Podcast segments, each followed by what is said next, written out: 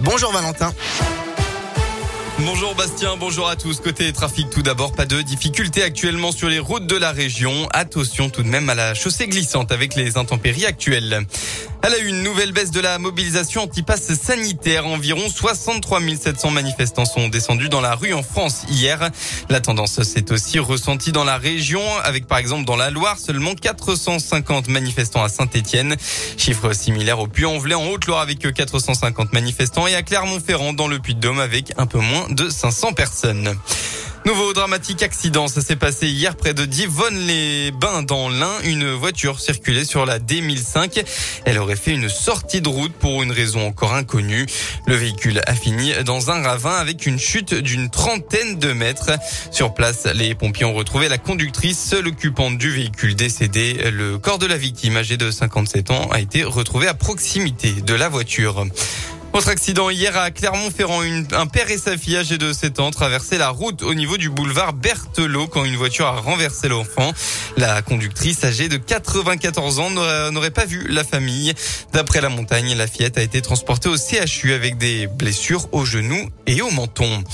Dans le reste de l'actualité, il n'y aura pas de primaire à droite. C'est officiel. Le Parti des Républicains désignera son candidat à la présidentielle par un vote des seuls adhérents avec un congrès à deux tours. Les trois favoris pour les présidentielles sont Xavier Bertrand, Valérie Pécresse et Michel Barnier. On passe au sport. En football, les Verts lanterne rouge. Nice s'est imposé 3-0 à Geoffroy Guichard hier après-midi en ouverture de la huitième journée de Ligue 1. Avec cette cinquième défaite de suite, les Verts glissent à la dernière place du championnat avec un bilan alarmant, 3 nuls et 5 revers. Alors que se profile dans une semaine jour pour jour le match de l'année, le derby face à l'OL.